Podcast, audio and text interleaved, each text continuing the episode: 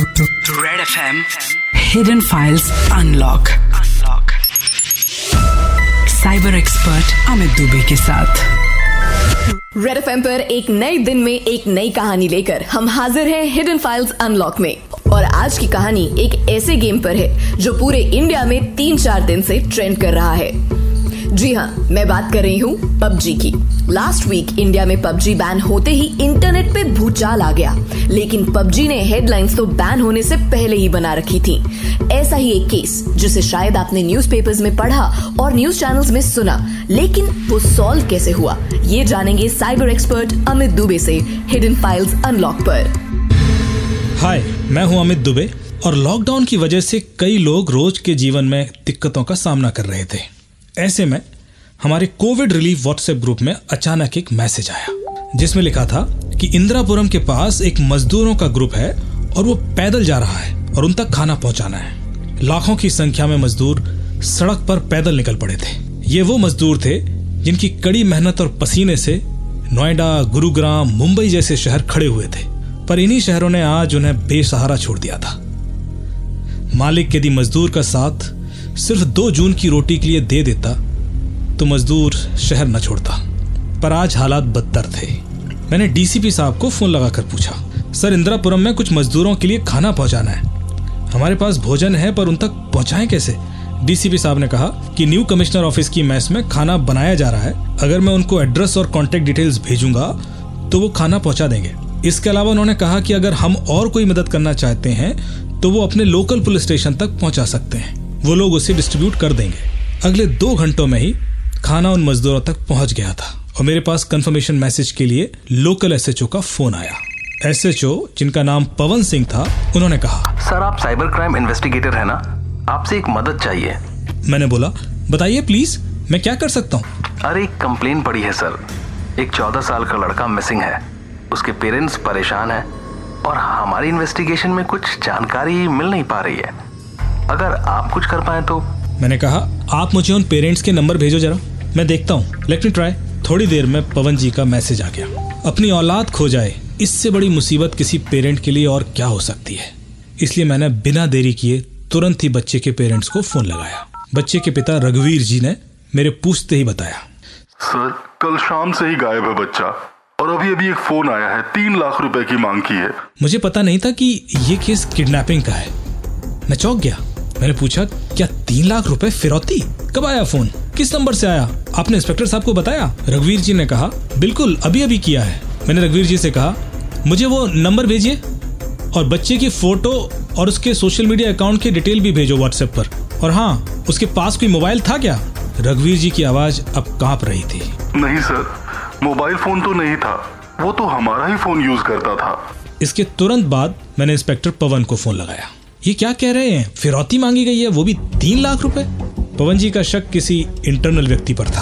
हो सकता है कि उन्हें पता हो कि ये फैमिली तीन लाख ही दे सकती है स्पेशली लॉकडाउन में। मैंने पूछा जहाँ से कॉल आया उसको ट्रेस किया क्या? हाँ सर हमने उस नंबर को फ़ोन लगाया तो किसी ने उठाया नहीं और फिर वो बंद हो गया। लास्ट लोकेशन मेरठ हाईवे पर मिली है। मैंने कहा केवाईसी डिटेल्स और पूरा कॉल डेटा रिकॉर्ड मांग लो। इंस्पेक्टर पवन ने ओके बोलकर फ़ोन रख दिया। शाम हो गई थी और मैं बाकी डिटेल्स का वेट कर रहा था। और फिर मैंने गायब हुए बच्चे सौरभ का फेसबुक प्रोफ़ाइल एनालाइज करना शुरू किया।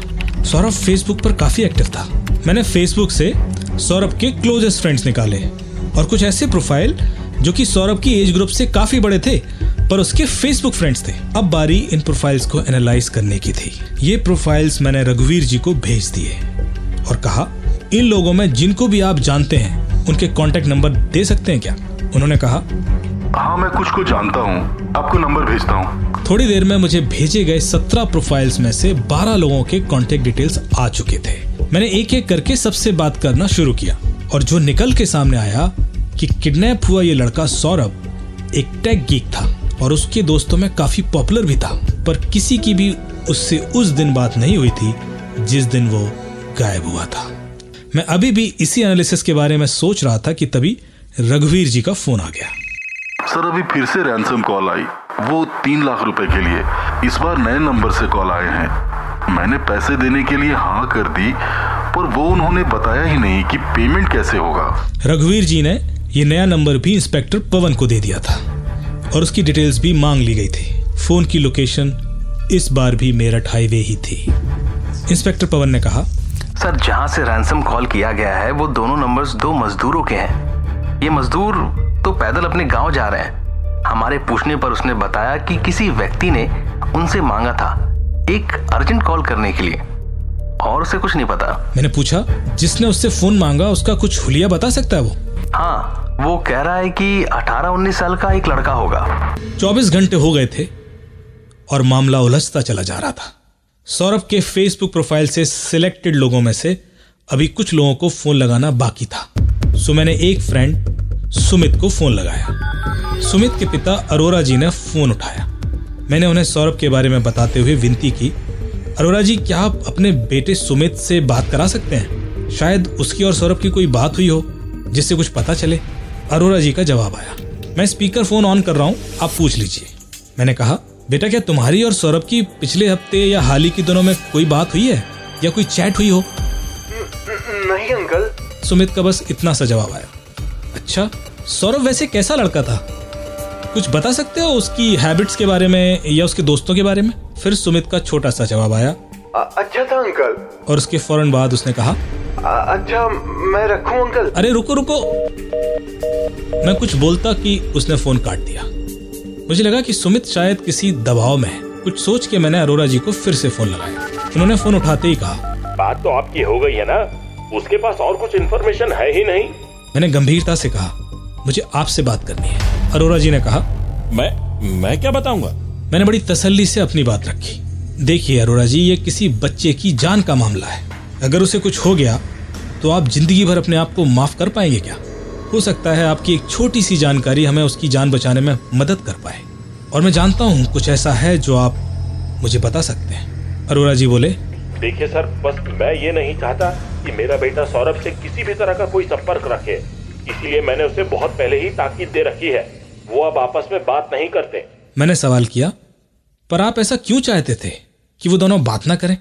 जो जवाब आया उसने मुझे चौंका दिया था। क्योंकि उसकी वजह से मेरा दो लाख का नुकसान हुआ था। मैंने कंफर्म करना चाहा दो लाख का नुकसान? हाँ उसने मेरे बेटे को अपने जाल में फंसा के वो एक गेम के बैटल पॉइंट्स खरीदवाए। मेरे अकाउंट में चूना लगा दिया। अपने बेटे को तो मैंने कूटा बट उसका क्या करूँ? मेरा बेटा उस ग्रुप से जितना दूर रहे, उतना ही अच्छा है। और बाकी हमें इस मामले में ना ही घसीटे तो अच्छा होगा। हम वैसे ही बहुत परेशान हैं।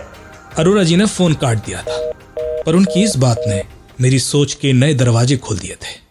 मैं मनी मन सोच रहा था, दो लाख के बैटल पॉइंट्स अगर सौरभ के कहने पर सुमित दो लाख के बैटल पॉइंट्स खरीद सकता है तो सौरभ ने खुद कितने के खरीदे होंगे? मैंने तुरंत रघुवीर जी को फ़ोन लगाया और कहा कभी सौरभ ने आपके पैसों से बैटल पॉइंट्स भी खरीदे थे क्या? हाँ पर उस चीज़ का इस घटना से क्या लेना देना? मैंने फिर रिक्वेस्ट की बताइए सर कितने के बैटल पॉइंट्स खरीदे थे? रघुवीर जी ने राज पर से पर्दा हटाया तीन लाख के। मैंने उसे मारा भी था इस बात पे। उसने मेरे डेबिट कार्ड को लेकर ये ऑनलाइन पेमेंट कर दिए थे। मैंने बोला वो पबजी आपके फ़ोन पर खेलता था? जवाब आया हाँ। मैंने रघुवीर जी को बोला आप अपना फ़ोन लेके थाना पहुंचिए जरा। मैं आपको वहीं मिलूँगा। एक घंटे बाद मैं साइबर सेल पहुँच गया था और रघुवीर जी भी वहाँ आ गए थे। लाइए अपना फ़ोन दीजिए। मैंने तुरंत पबजी गेम को एनालाइज करना शुरू किया और फिर रघुवीर जी को कहा, आपको पता है कि आपके बेटे ने कल भी दो घंटे पबजी खेला है? अब चौंकने की बारी सबकी थी। क्या? हाँ किसी दूसरे फ़ोन से। इससे ज़ाहिर है कि उसके पास कोई और फ़ोन भी है। मैंने फिर से वो सत्रह लोगों की लिस्ट सामने रखी जो हमने सौरभ के फेसबुक से निकाली थी और उसके बाद एक नाम पे इशारा किया। ये रविकांत। इसका मोबाइल नंबर चाहिए मुझे। मैंने इंस्पेक्टर पवन से कहा। इंस्पेक्टर पवन ने फ़ोटो देखते हुए कहा, मैं पता करता हूँ। मैंने कहा, रुको, शायद मैं जानता हूँ कौन इसका नंबर बता सकता है। और मैंने अरोरा जी को फ़ोन लगाया और कहा, सर, आपसे एक छोटी सी हेल्प और चाहिए। क्या आप रविकांत का नंबर दे सकते हैं? अरोरा जी मेरी बात समझ चुके थे। उन्होंने तुरंत रविकांत का नंबर दे दिया। इंस्पेक्टर, इस नंबर की लोकेशन ट्रैक करो। यह भी मेरठ हाईवे पर ही होनी चाहिए। सौरभ इसी के साथ मिलेगा। अगले दो घंटों की कोशिश के बाद में पुलिस रविकांत तक पहुँच गई और सौरभ और रविकांत साथ ही थे।